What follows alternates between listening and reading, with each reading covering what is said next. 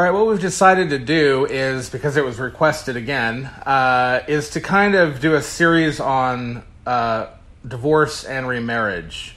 And what I want to do is, I'm not going to be able to, it would be impossible for me to go through all the passages tonight and do some sort of major overview. I'm not going to do that. Instead, I'm going to do a little bit like maybe a, a class more than um, something that, you know, exhorts necessarily.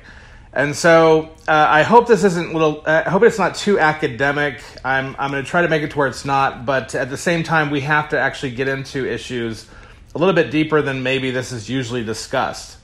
And so I'm going to talk about, I think tonight, first and foremost, uh, the the different views throughout history and also today, and and maybe methodology as well and how we approach this issue because I don't really think really either one of those is discussed a whole lot. Uh, people just assume they read a text, they think they know what it says, and uh, and, and, then they come to the conclusion of what they think is the best option or, or what have you. Um, but many times it's just a default into whatever the culture believes or whatever the religious culture believes, whatever they grew up with in church, whatever their church teaches, or whatever basically allows for you know their friends and family to to uh, live in peace or whatnot. I, either way, and you know, not, not to say that everyone who just who studies the issue is just kind of conformed by the culture alone, but uh, but I do think it kind of poisons the well when we live in a culture of divorce, both in and outside the church to want to then somehow justify it because, in fact, if we come against that sort of thing, we're going to create a lot of conflict, and no one wants conflict in this day and age. Um, the problem is, is that if it's a matter of holiness, if it's a matter of being creational, if it's a matter of doing good in the world, we actually then need to enter into conflict about it when we come to the right conclusion. So, what I want to do uh, first and foremost is kind of dive in to a history of what the church has said about divorce and remarriage. Then we'll move on in, in terms of the early church. Then we'll move on to the Reformation. Uh, we'll move on to the post Reformation and then to our own day and uh, discuss it a little, a little bit. But let's first now uh, come to God in a word of prayer. Father, as we approach this subject, I, I, pray that you give me a clarity of speech, that you might give your people a clarity of mind in understanding this issue.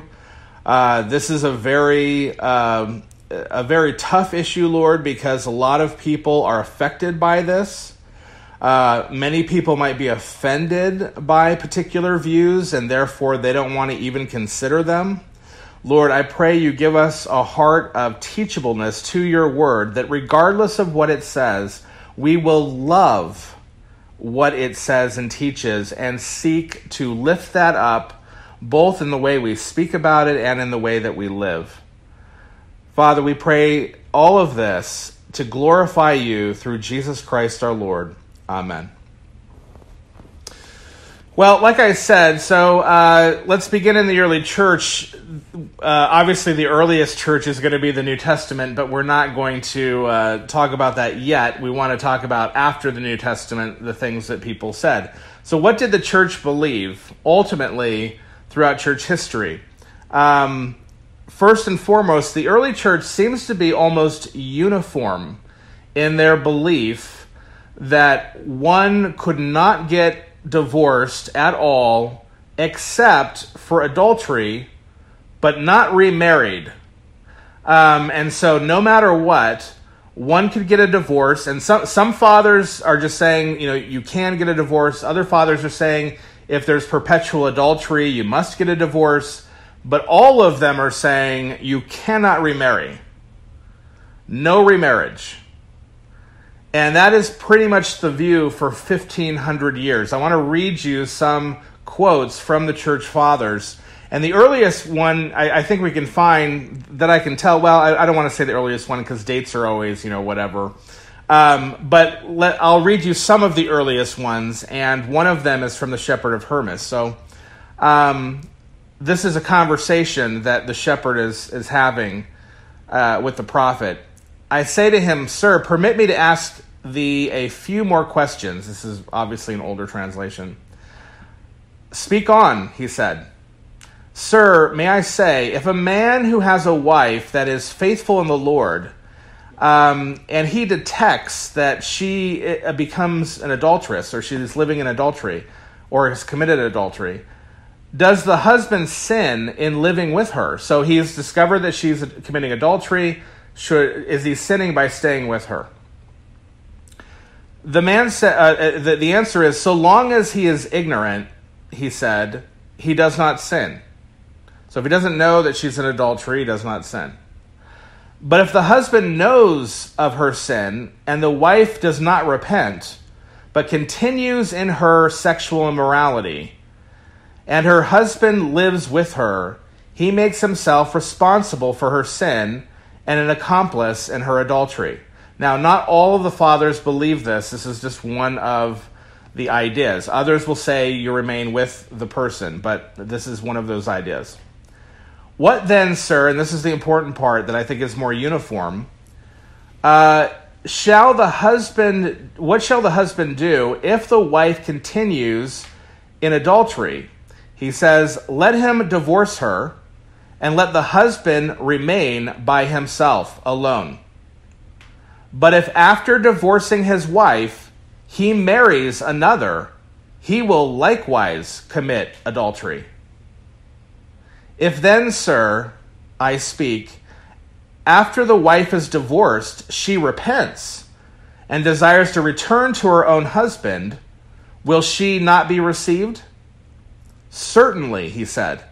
If the husband does not receive her, he sins and brings great sin upon himself. For this cause you were enjoined to remain single, whether husband or wife, for in such cases repentance is possible.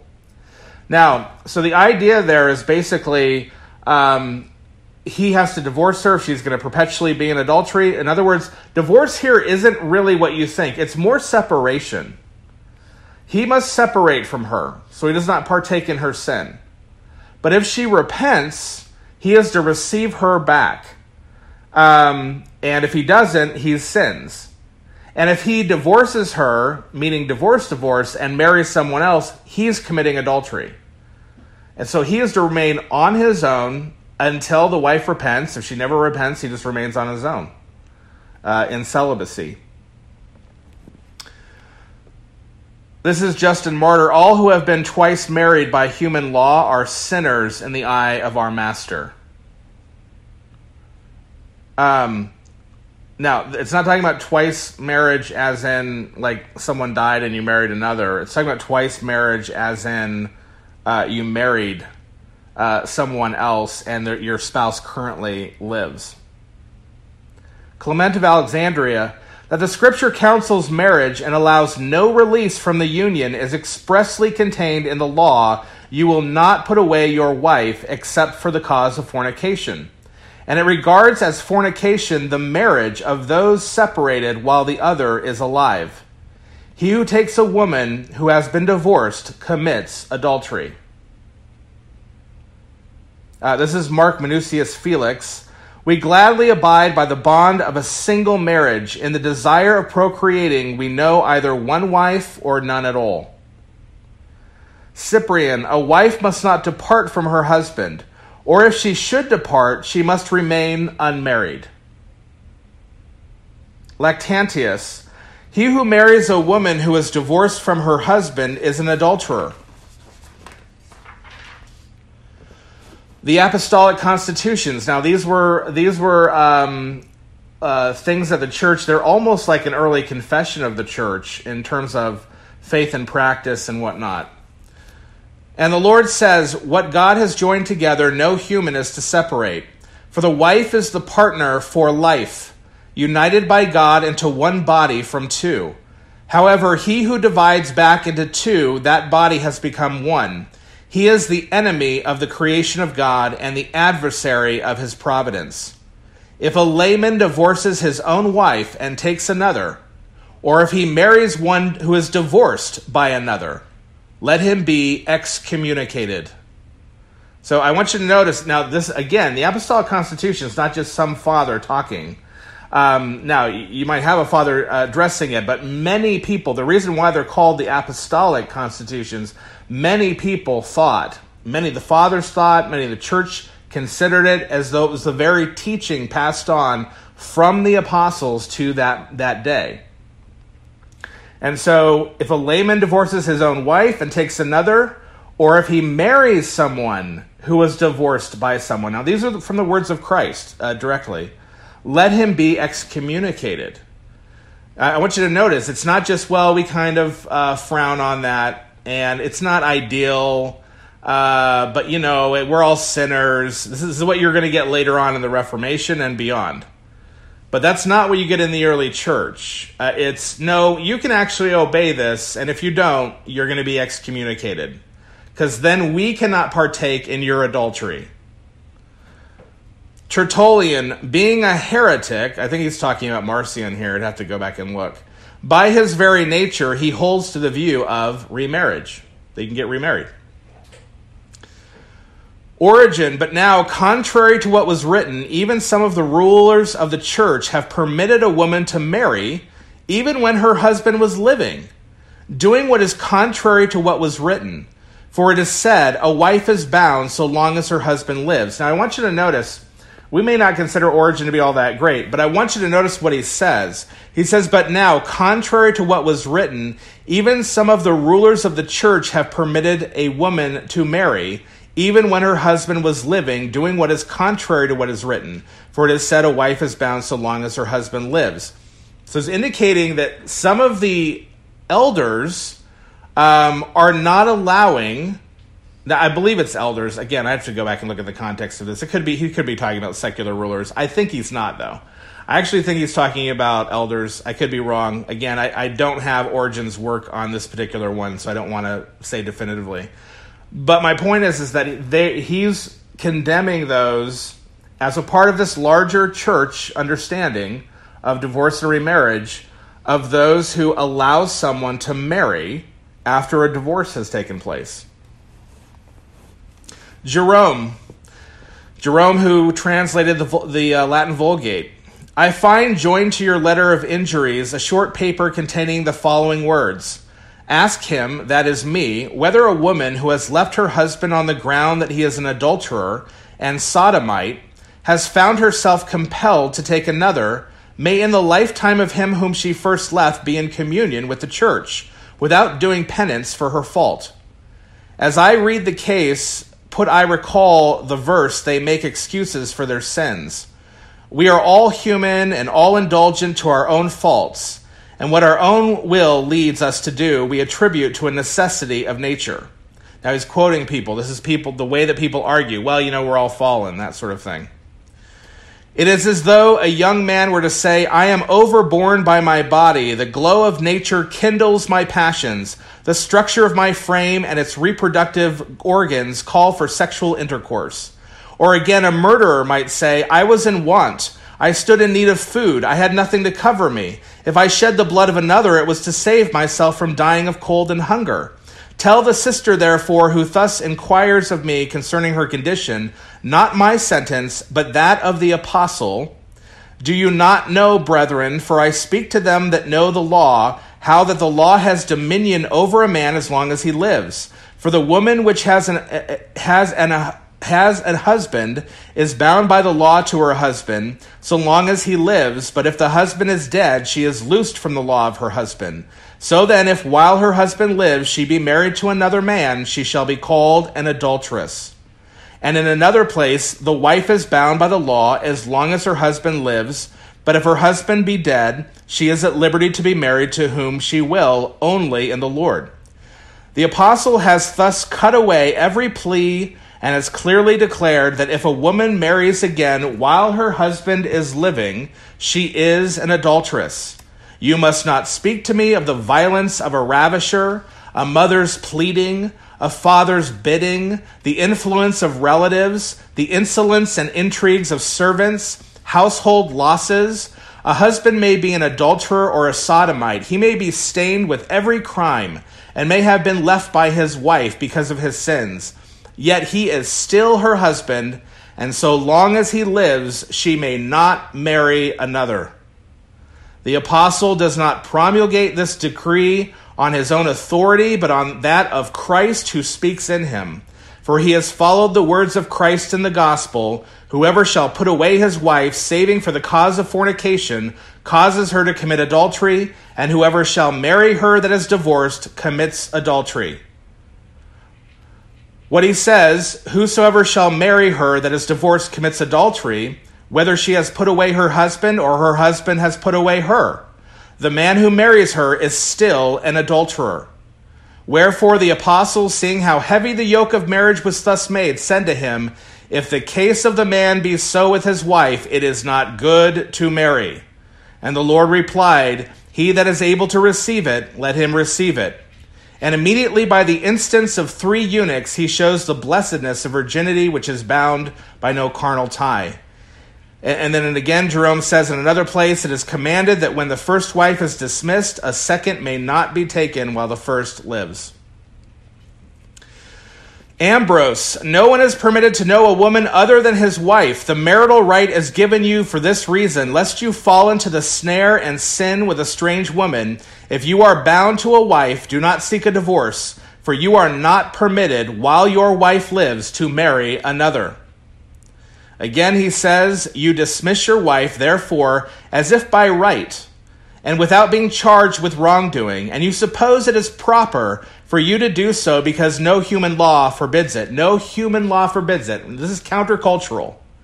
Roman law completely allows you to divorce, allows the woman to divorce the husband, the husband to divorce the wife. Uh, you can get divorced for any, any anything almost, and, and this is completely counter to that. But divine law forbids it. Anyone who obeys men ought to stand in awe of God. Hear the law of the Lord, which even they who propose our laws must obey. What God has joined together, no man is to separate, i.e., no man is to divorce. Augustine. Neither can it rightly be held that a husband who dismisses his wife because of fornication and marries another does not commit adultery. For there is also adultery on the part of those who, after the uh, repudiation of their former wives, because of fornication, marry others.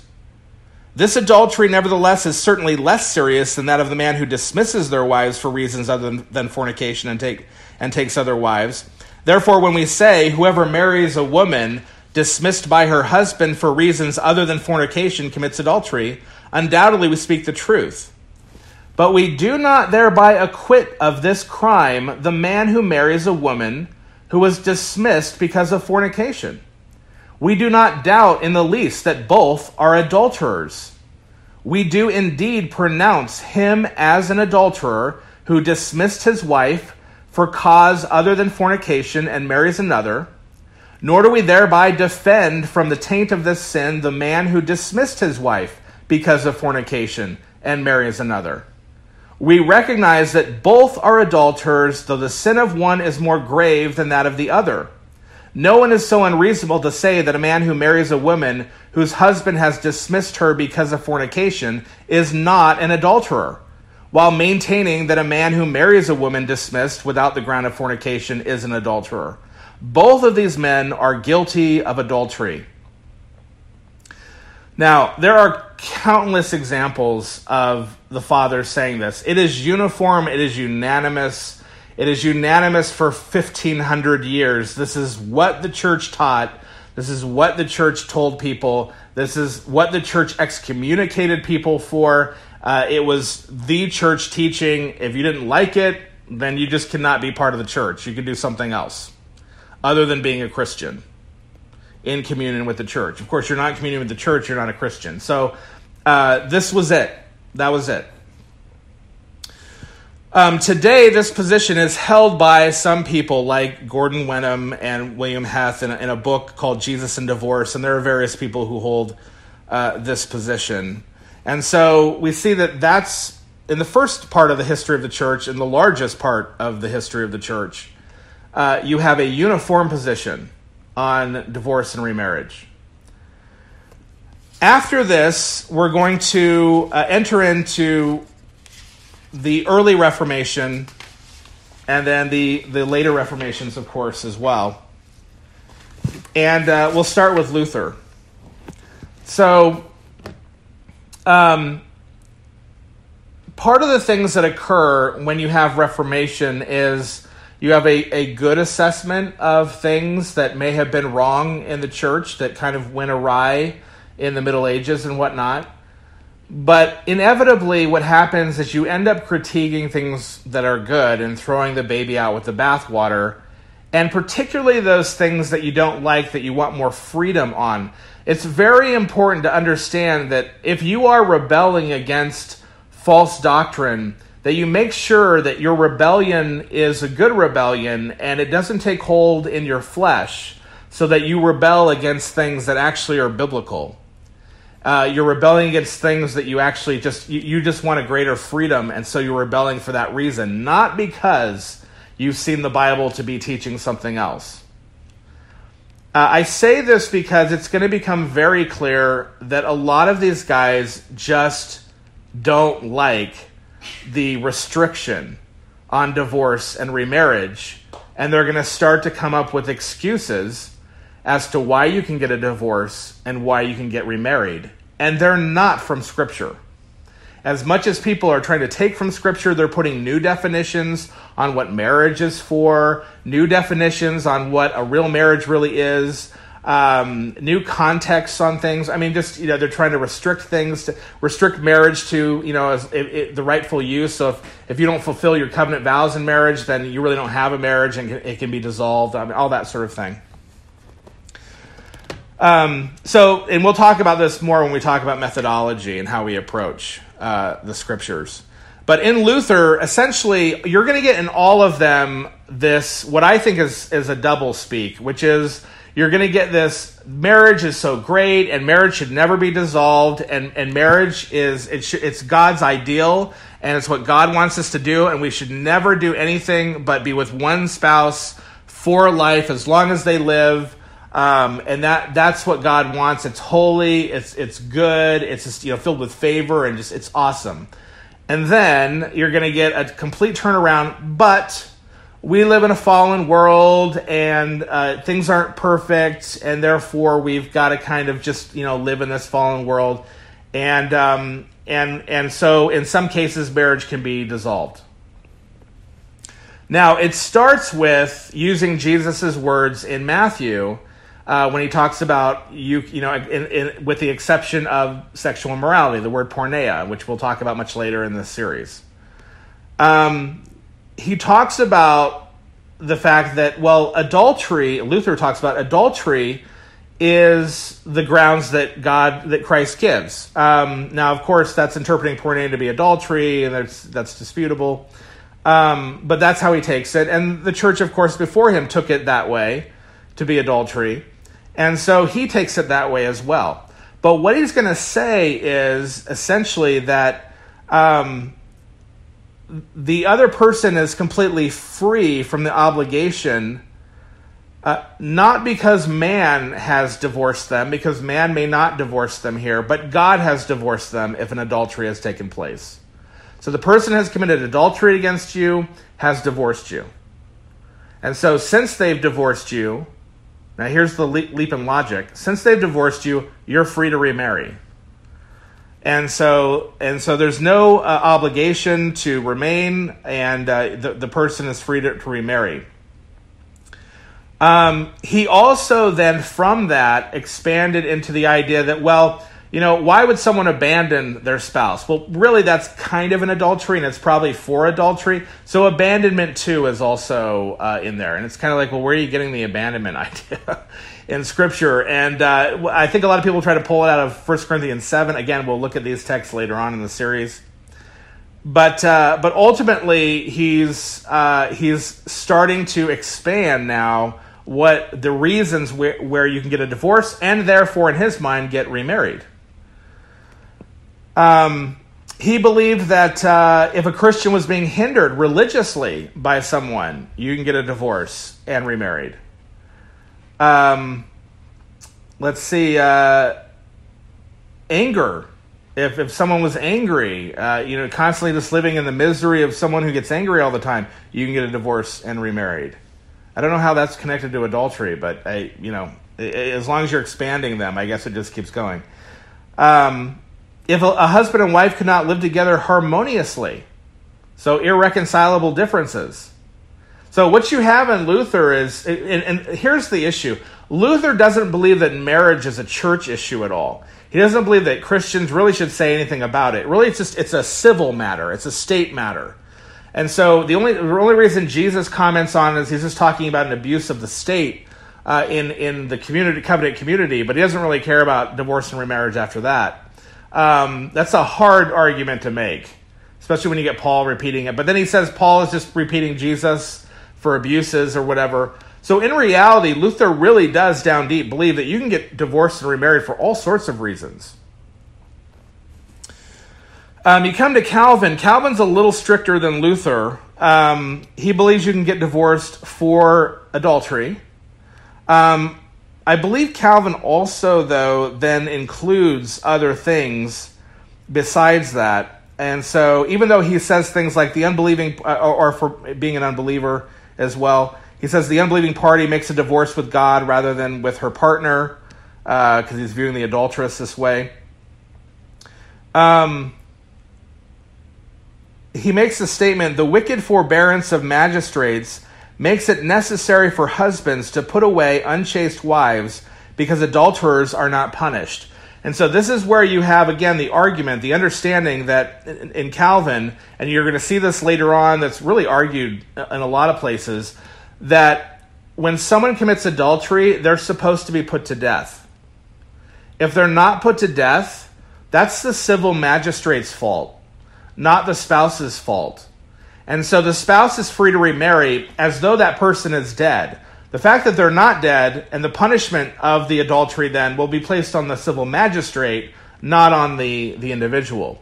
Now, uh, that's an inter- interesting argument. You're actually not required to put your spouse to death in the Old Testament. I don't know if Calvin ever even deals with that.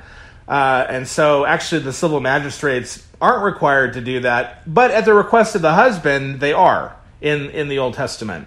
And so, if Calvin is saying that you've requested your spouse to uh, be put to death and, and she's not or he's not, then you're free to remarry. Then I guess that would somewhat try to be consistent with uh, those laws in the Old Testament.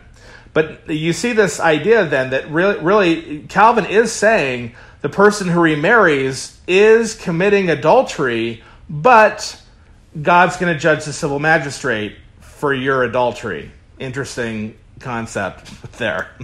Uh, you know, I, I that's uh, yeah. Um, ultimately, then you you can go ahead and sin in that regard because really it's not your sin. It's the civil magistrates, even though you're the one getting remarried. Uh, Calvin also then expanded from adultery, just like Luther, to abandonment, um, to uh, issues of like if, if someone was impotent, uh, and therefore you can share the, the marriage bed. Um, physical infirmity, so if someone got sick, what, what a lovely thing to teach. If someone gets sick, you can divorce them and remarry someone else. Uh, you know, but again, I mean, because you know, marriage is uh, you, you, don't want any misery in marriage. I mean, if you're if you're miserable the rest of your life, God doesn't want that, right? This is almost kind of, you know, I don't want to blame this on the reformers. It may seem absurd to people, but let me just say real quick. I do sense a hint within all these guys as you read them of almost like a very kernel of a beginning of a health and wealth type understanding of God certainly wouldn't want you to be. Some of them flat out say it. God would not want you to live in misery. Uh, which is a really odd idea because anywhere else they'll say, "Oh yeah, no, we're about to we're about suffering and all that." It, it really is an inconsistency, even with their own theology. But but there is that hint that well, you know, it seems unjust though. It seems like you know God would be condemning them to misery. Um, and it's like, well, uh, okay, well, sin condemns us all to misery. That's what sin does. If someone sins against you and murders you, why should you have to give up the rest of your life? But obviously you do. Because that's what sin does. It doesn't harm just the person sinning, sin harms other people. That, that's what's so evil about it. And so, yeah, someone may have committed adultery on you. Why should you pay the rest of your life? Yeah, it's unfair. They did something horribly evil to you. But that doesn't prevent the fact that you need to now obey God and live in holiness and pursue God in the way that He, he commanded. Now, we'll study what it is that God commanded. Maybe the reformers are right. Maybe the early church is right. We'll go over the passages and we'll discuss all that. Uh, who's right, who's not, what needs to be tweaked, all that sort of thing. Well, in England, of course, with the English Reformation, uh, really starting with you have Tyndale and and uh, and uh, you've got Henry and you've got Cranmer and all those guys. A lot of it surrounds Henry's divorce of Catherine, and uh, and so really people making an excuse because they want to break away from the Roman Catholic Church. A lot of these Protestants making an excuse to where Henry's perfectly fine because I mean, who wants to follow a guy as the head of the Anglican Church? uh, who's in adultery. I mean, you don't want to follow him then. He's in adultery and you would partake in his sin. And so they've got to make a reason for why it's not really an adultery. And so um, uh, Tyndale argues that divorce was possible only because of adultery and uh, because the law stipulated the death of the adulterer, and you can see this kind of come out now, the innocent party was not under bondage to the original marriage. Uh, desertion was also a just cause, in Tyndale's opinion, uh, again, he saw it tied to adultery uh, in, in, a way. I'm not sure. It's kind of loosely tied. I mean, it's kind of a, an odd argument to make.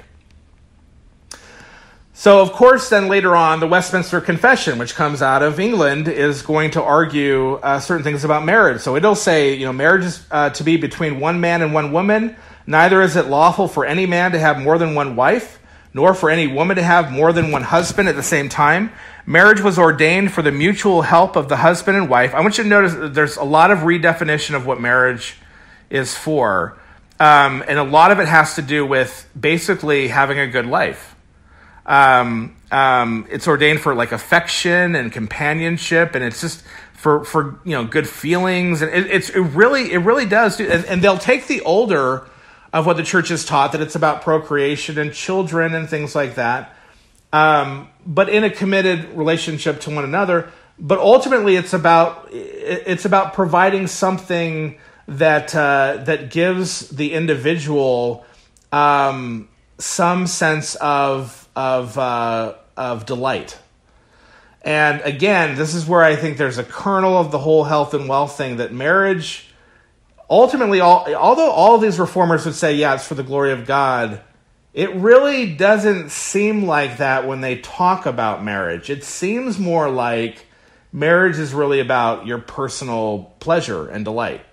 And when it's no longer pleasurable and delightful, well, well, you should get rid of it. And we can connect that somehow to adultery.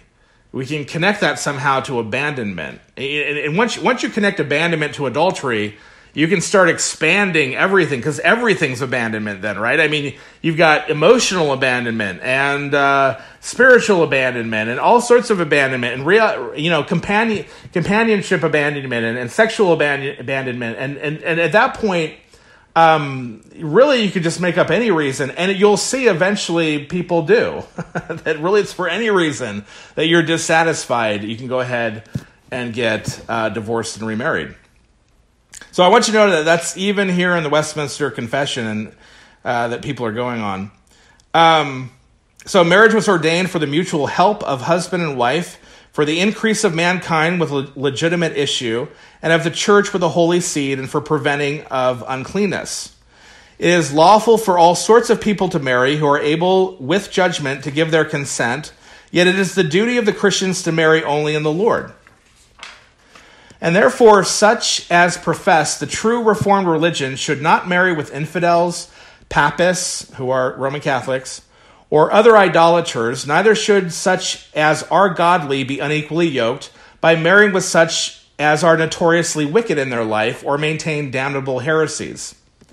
Marriage ought not to be within the degrees of consanguinity. Uh, ah, or affinity forbidden in the word, nor can such incestuous marriages ever be lawful by any law of man or consent of parties.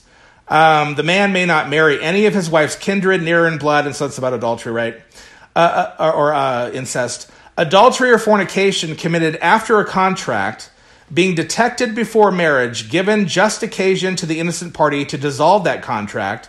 In the case of adultery after marriage, it is lawful for the innocent party to sue out a divorce, and after the divorce to marry another, as if the offending party were dead. There we go with the, the civil magistrate thing. So as the, if they were dead, because the civil magistrate didn't actually do their job, because at this point people aren't really killing people uh, for adultery, you know, unless you're married to Henry, uh, and then you you would be. But um, but usually that's not the case. The, the civil magistrate isn't killing people uh, for adultery.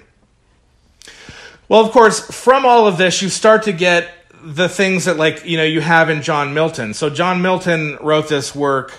Um, I believe it's called uh, De Regno Christi or something, and um, and in it he he talks about divorce and remarriage, and basically Milton is gonna he's gonna go all out. It's gonna be basically you know for for any anything almost.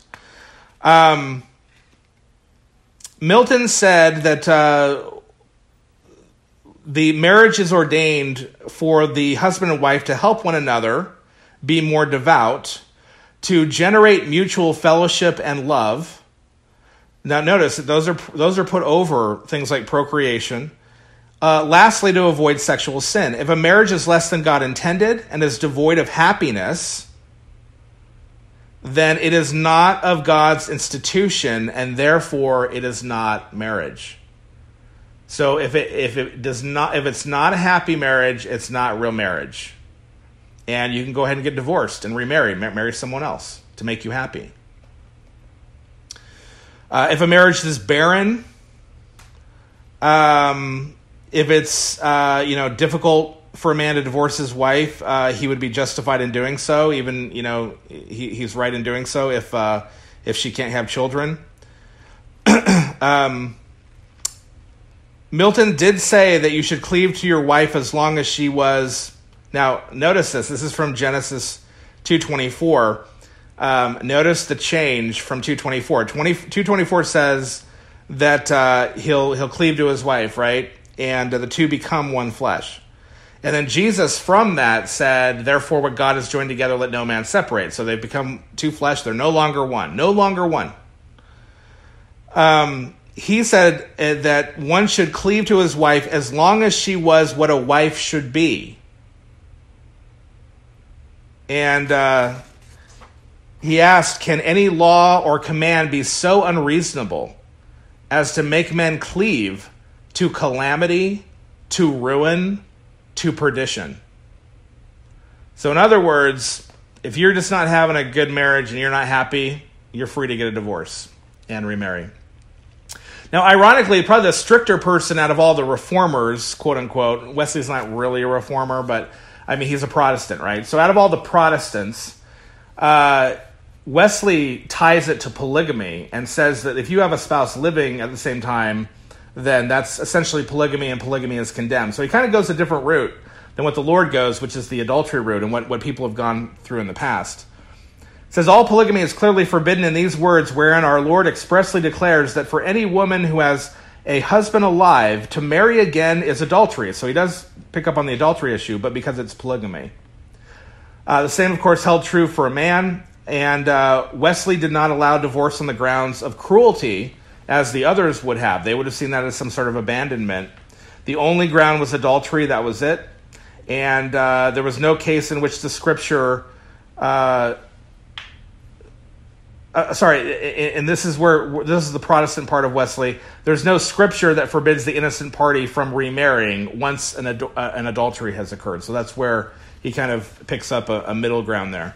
He's stricter, but he's still not as strict as you would have in the early church. Now, um,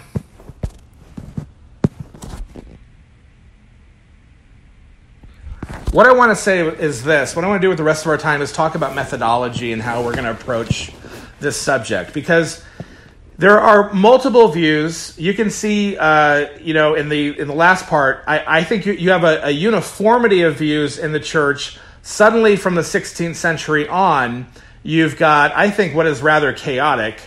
Um, but you have you have some conformity in thinking a little bit. Um, but obviously, definitions of marriage are different, and the reasons why you can get a divorce and remarried are different. Um, because I think people are using logic more than they're using the scriptures. This is more logic than exegesis.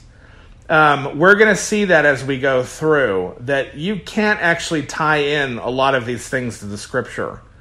But people are reasoning, they're giving their own definitions rather than biblical definitions of marriage, reasoning from that that it's okay, taking a leap of logic, frankly, that it's okay, therefore, to divorce people for those reasons if marriage is not fulfilled uh, in the way that the scripture defines it and why they, they're saying scripture defines it the way they're defining it.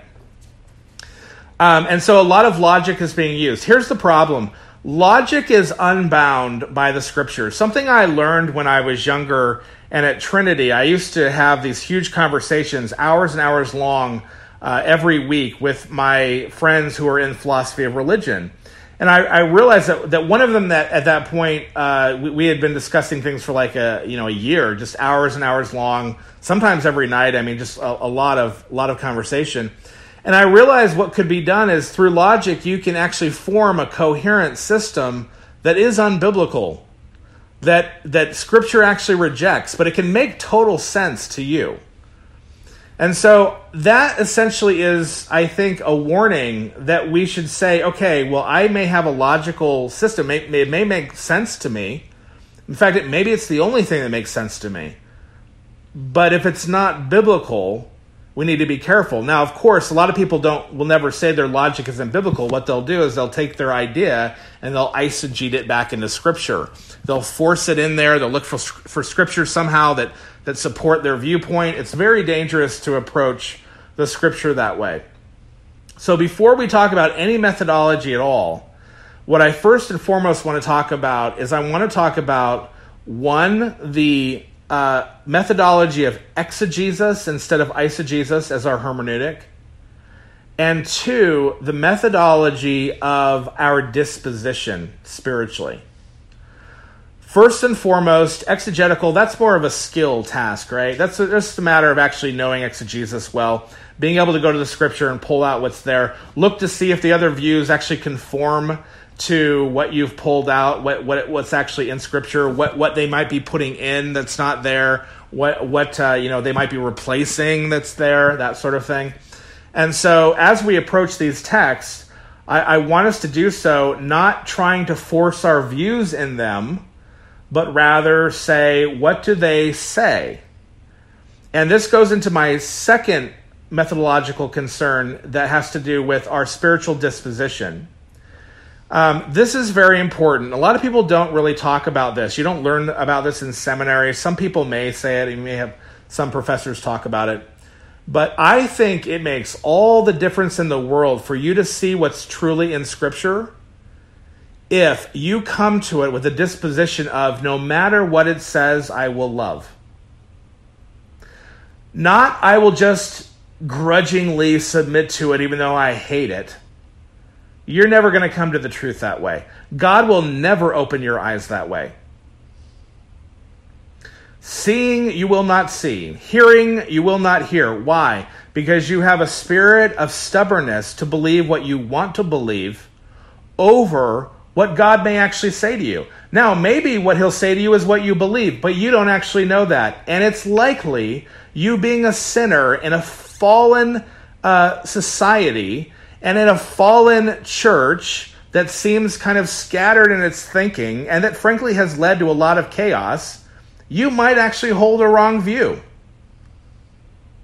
It might actually be bad and you need to change it. But if you don't approach the scripture with the understanding, the teachable nature of saying, whatever this says, I will believe it and I will do it to the ruin of my plans to the ruin of my relationships, if so be it. Whatever this says, I will submit to it in gratefulness that God has told me the truth, gratefulness that even though it might be a war to hold a certain position, uh, ultimately it will lead to shalom, and joy and love love of God, love of his people, love of his word and the truth. Why does God condemn anyone? Because they didn't believe the truth. Why do men not come to Christ? Because they love the darkness rather than the light. What is the light in John? It's the truth. We are enslaved by the demonic through falsehood. It is very important to come with a disposition, understanding that we are slaves to the demonic, that what we believe is probably not true, that we probably have been lied to, even in our religious settings, even in our churches. And at the end of the day, maybe some things our churches are correct, and we'll see those things from Scripture, and maybe some things aren't. But if you just say to yourself, nah, I'm good, I already understand it, that's fine. This study will be of no use to you. The Bible is of no use to you. You already know what's true according to your own mind. But I would submit to you that that is being hard hearted and stiff necked, which is what God calls his people who are leading who are walking into ruin. So my encouragement to you is that when you approach the scripture, it's not with an attitude of, well, whatever it says, I don't want it to say that. And I refuse to believe that no matter what. That's just your rebellion then. You shouldn't approach scripture on any issue that way. I don't care what the issue is. You should be in submission to God, loving submission to where you open His Word and you say, whatever this says, wherever it takes me, however hard it may be, I will submit to you, receive this in joy and goodness and love. That to me is more important than your exegesis, although your exegesis is pretty important. But if you have exegetical skill and you don't approach this this way, and you're approaching it because you want to establish a position that you've held a long time, or your church has held, or something you've taught, and you don't want to like have to, you know, eat crow now, then the Bible is of no use to you. Whatever your first impressions were or your last impressions were, you're just you're set in stone then and you cannot be changed. I hope you were right. Because fornicators and adulterers, God will damn, the writer of Hebrews says. And you may be teaching people to be fornicators and adulterers. Maybe you should be concerned if you're a pastor about that.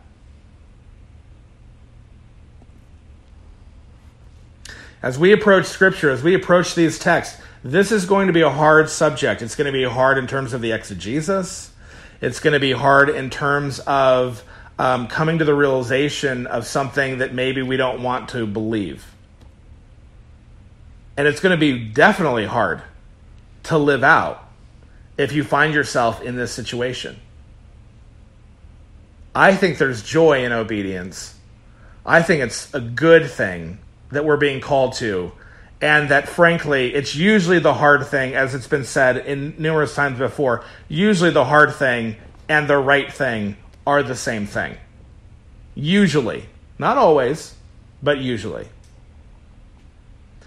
So as we approach this, our methodologies are important. One, it's going to be exegetical. I don't I don't think that that's going to be disputable. Two, it should be in our spiritual disposition.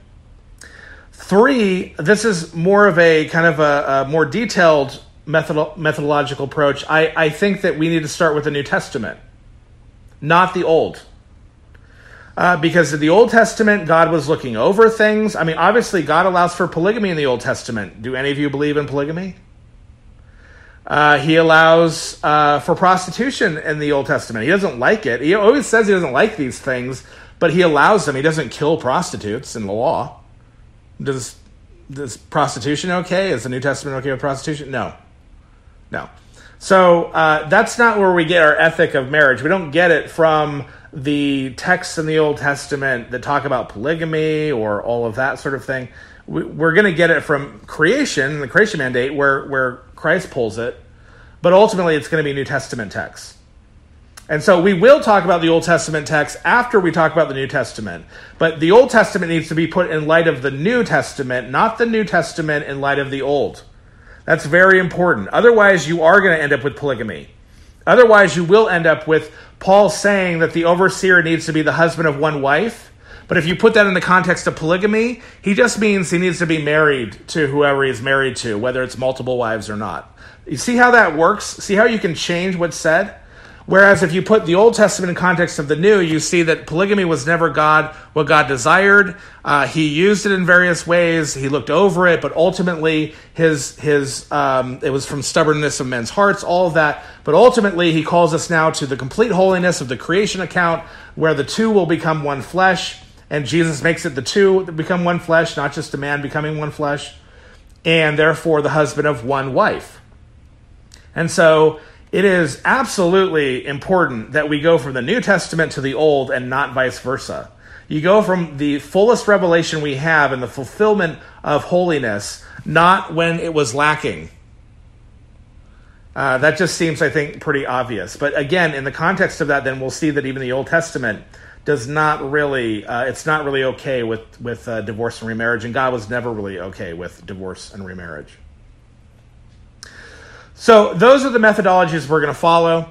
Um, I want us to be careful about uh, twisting scripture to meet what we already believe. And I, I want to comment now on this idea, and this will be what I close with the idea that, well, we're in a fallen culture and there are a lot of different views, and who really knows what's the truth. And so, you know, just live and let live, and, and God will sort it out on Judgment Day. One, I just quoted you the passage where fornicators and adulterers God will damn. And that's what judge means there. He doesn't mean he's going to like slap him on the wrist. Uh, he's the avenger. Uh, he's taking that language from the law. It's talking about damnation. Um, two, we want to know what's holy and right now uh, to be in a right relationship with God. Three, we want to make sure that we're not causing others to sin by joining with us in fellowship. Because if we're in adultery, then those who don't don't excommunicate us, don't shun us in, in our perpetual adultery, uh, they're in adultery. They're also in, in our sin. Um, finally, we don't want to do what's chaotic because we know that all sin destroys things in the world, not just in the. It doesn't just bring eternal damnation; it destroys things here and now. And so it's important for us to know. Now, I do want to comment then on the idea that, well, you know, who really knows the truth because there are multiple opinions. I want to show you that that actually is relativism. And you might say, oh, well, no, I believe there's an absolute truth. We just don't know it. I mean, we just can't discover it. The scripture's not clear. And it's like, well, wait a minute. Um, well, it's kind of important that the scripture be clear on something like that. But I want you to notice that relativism isn't the idea that there's no absolute truth. That is not what relativism There are radical forms of it, but relativism that's popularly held is that there is an absolute truth. We just may not know it. You have your idea of what it is. You ha- that guy has his idea. We all have different opinions. Who really knows? Let's all get along and be friendly. And I want you to notice that that is more postmodern than it is scriptural. The idea that, well, other people hold these different views, and therefore it's okay for me to just say, ah, you know, who knows? That's not acceptable. God has clearly spoken in His Word. and it is important that we actually understand that God has clearly spoken, and it is not God's Word that's confusing at the end of the day. It's really our unwillingness to accept God's Word, or our thinking that God's Word is too radical for us, and therefore we should adopt something else. And so then it becomes very muddy and gray because I really don't want it to be true. The second thing I want to say about that whole idea that, you know, well, we're fallen, uh, and then, you know, we live in a fallen society. And so even though marriage for life is God's ideal, that's what God wants, ultimately, we have to accept the fact that, you know what, uh, we got to live in this world and it's fallen. And, uh, and, you know, again, God will sort it out on Judgment Day. That's actually the argument of the heretics in 2 Peter. I want you to notice how everyone argues that way. Well, you know, uh, heterosexuality, that's God's ideal, but we live in a fallen world, and so we, the church just has to say, you know, homosexuality is okay. Uh, it's not okay, it's not the ideal, but we'll accept it. You know, we can't excommunicate because we're all fallen sinners anyway, right? Uh, pornography, you know, people are going to practice pornography anyway. So it's like, ah, you know, I, the church should just say pornography is, is, even though it's not okay, it's not God's ideal, let's go ahead and do it anyway. I mean, you could do this literally with any sin. And the heretics in Second Peter do it. And Peter's response is, no, God has given you everything. You partake of the very divine nature. You have everything you need for life and godliness. Don't give me the argument, oh, well, we're fallen, so we cannot obey. Oh, well, we're fallen, so we can't live out a holiness to God. That let's say someone commits adultery on you and divorces you, and you need to leave. You need to live celibately, and that the, the early church was correct. Well, the argument you can counter with is uh, let, us see if it's biblical and we'll draw that out. But the argument you should not counter with is, well, we live in a fallen world, and so that's that that just seems too extreme of an ideal. Even though it is the ideal, uh, we should just accept those who don't meet it. Now you're arguing like the heretics argue. And Peter has to refute in Second Peter, saying, "No, no, you have everything you need for life and godliness. Uh, you partake of the very divine nature. You have the power of God to live out whatever God commands you to do. He commands Peter to walk on water. Peter can walk on water. Can men walk on water? No. Men joined to the nature of God through Jesus Christ can walk on water if God commands them to walk on water. That's the point. If you doubt that, that's when you sink. Because you lack faith in God, not because, oh, well, we're fallen and can't do it otherwise. Uh, in Christ, you can do anything you are commanded to do and fulfill holiness. Um, finally, so I, I, know that I said that was the final. This is my final thing. That's going to be real quick. Th- this is a, a general hermeneutical principle. We do not interpret the ambiguous um, as the the context for the clear. So, in other words, we we interpret the ambiguous statements in light of the clear teaching not vice versa. This is absolutely important when you exegete anything. If you're trying to find any sort of issue. And what you'll notice as we go through is that there's a lot of debate where people are trying to argue over the ambiguities of either Matthew or 1 Corinthians 7, Matthew 8, uh, 19 and 1 Corinthians 7. And the ambiguities are things like, well, what does porneia mean? Uh, you know, uh, what what does uh, what does um, you're not obligated mean in 1 Corinthians seven? Rather than looking at the clear statements like Paul makes that like while the husband lives, the woman's going to be committing uh, going to be considered an adulteress. She's free if he dies. That's pretty clear. You're not obligated. Well, there are different Greek words used, and we can sit here and argue all day, but that's an ambiguity and you don't then try to then negate the clear statements with the ambiguity. Same thing in Matthew. Uh, it's really clear that Jesus is saying something that is just shocking to them. And now they have to argue that they can get a divorce at all. And yet, what do people want to argue about? They ignore all that and they want to talk about the nature of porneia. Uh, what's porneia? Is it fornication, adultery? Is it incest? Is it this or that? And again, we can talk about all that, but at the end of the day, that's the ambiguous statement. The clear stuff is the rest of the passage. What God has put together, no man is to do- divorce. No man's to do it, period. That should end the discussion. You can't get a divorce. God's put it together.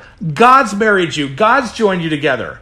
So no man has the authority, whether a civil authority or a husband or a wife or anyone else, to separate, to divorce. That's the whole, that's very clear. And it's clear that that's what he's saying by the reaction he gets from the Pharisees and the disciples. And yet, everyone wants to argue over porneia. So again, we will talk about those things, but I want you to notice that that is an inappropriate methodology. Like hermeneutics 101, you interpret the ambiguous in light of the clear, not vice versa. And so at the end of the day, it actually doesn't matter what porneia means. Uh, or, or if we can decipher what it means. It really doesn't matter if we can decipher what, you know, you're not obligated means. It really doesn't matter because we can decipher what's clear. And that will guide uh, what allows the ambiguities to actually mean. So that's that's all I want to say about the methodology that we're going to approach this subject. I don't know how many how many lessons we'll have in this series, but I do think it's important to get all this down. Understand that just because there are multiple views today, uh, there weren't multiple views originally, and uh, and that uh, those multiple views aren't necessarily coming from Scripture. Also, to understand how we should approach Scripture, both spiritually, uh, being ready spiritually. Really, I would pray about it uh, get yourself ready spiritually, and really question yourself whether you're ready to receive things that you might find shocking or may condemn you or may condemn people you know. And you don't necessarily want to go there, but you're going to love it and you're going to go for it because you love God and the truth. And you know at the end of the day it's good, and what you believe, if it's false, is wicked and a tool of the devil to destroy.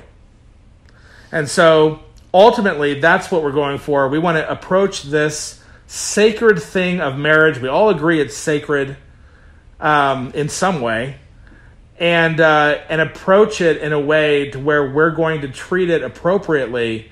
Uh, to where now we're, we're going to um, honor God in whatever decision we make from the scriptures. And I want you to know that, you know, as a church, I, I think we should be committed to wherever this takes us, that's the position we hold um, and and not be going back and forth and left and right because well you know this guy said this and this guy said that. I, I pray that the scripture is clear through this, and that the understanding of right methodology will lead to the right conclusions of this study. And at least, you know, there might be rebellion out there still, no matter what, but at least I hope that if there's confusion, it'll clear up the confusion it's not going to clear up the rebellion, but hopefully it'll clear up the confusion. Because I think that some people hold contrary views because they're confused. Confused about methodology, confused about exegesis, confused about you know what they're supposed to do. They're trying to understand it, but they don't get it. And then you have other people who are just they don't want to believe it, and they're looking for any excuse and what have you. Um, but uh, but yeah, and, and I, I, say that to you, and, and to, to end this way um, that whatever we come up with, we love, that I'm willing to do that with any position. I, am willing to say that, look, if, if it's divorce and remarriage for anything, if, if marriage is dissolved because we're in the eschaton now, we're in the new heavens and new earth, and there is no more marriage, and we're all just, you know, can just, you know, trade up with each other every five minutes, I'm willing to say, well, I'll, I'll choose to love that then and submit to God. Uh, if it's something in the middle, uh, like, well, there there are five reasons for divorce, or two reasons for divorce, or three, or whatever it may be. I'm willing to say if that's what the scripture teaches, I will absolutely love that. I mean, I, I would maybe love that more because I would get a lot less uh, flack for uh, the position I hold. But then I also want you to agree with me that if it's if it's something that seems radical to our minds because it's our sinful culture, it's a wayward church that has gone off um, the the given path, that you will also love that and submit to it and try to live accordingly. So I'm willing to enter into this with you, and I've always been entering. That's the way I approach Scripture in general. I, I want to know what it says, whatever it may say. I'm not just looking to justify a position I hold. And I've I've changed positions before. I used to hold the position that was the reformer's position because I didn't know anything else. And as I studied more, I I changed my mind. And so hopefully our minds are flexible not to things of the world but to God, that the Spirit of God can mold them uh, in the way that He desires. Let's go ahead and end in a word of prayer. Father, again, we thank you for your word, and we, we pray that you guide us now as we seek to interpret your word, understanding that language does have rules, and, and I pray that we follow those rules so that we can understand what you're saying uh, and therefore be obedient to you and love you through obeying what you have commanded. And love one another, Lord, by, by communicating truth to one another. And yes, Lord, even loving one another if we have to excommunicate people who persist in unrighteousness and sin simply because they're stubborn and they don't want to be teachable and or or you have cast a, a cloud over them and they just can't see it. They've been blinded by the devil and I pray that we seek uh, their repentance uh, through excommunication, Lord, that they might they might be uh, they might escape the snares of the devil in that whole thing. Father, I pray that you give people who hear this study the minds to follow it and uh, and the willingness to submit to things and to love things that are difficult, but knowing that you have spoken them, loving them because we love you. Lord, we pray all these things again for your glory, for the praise of all your work in Jesus Christ. Amen.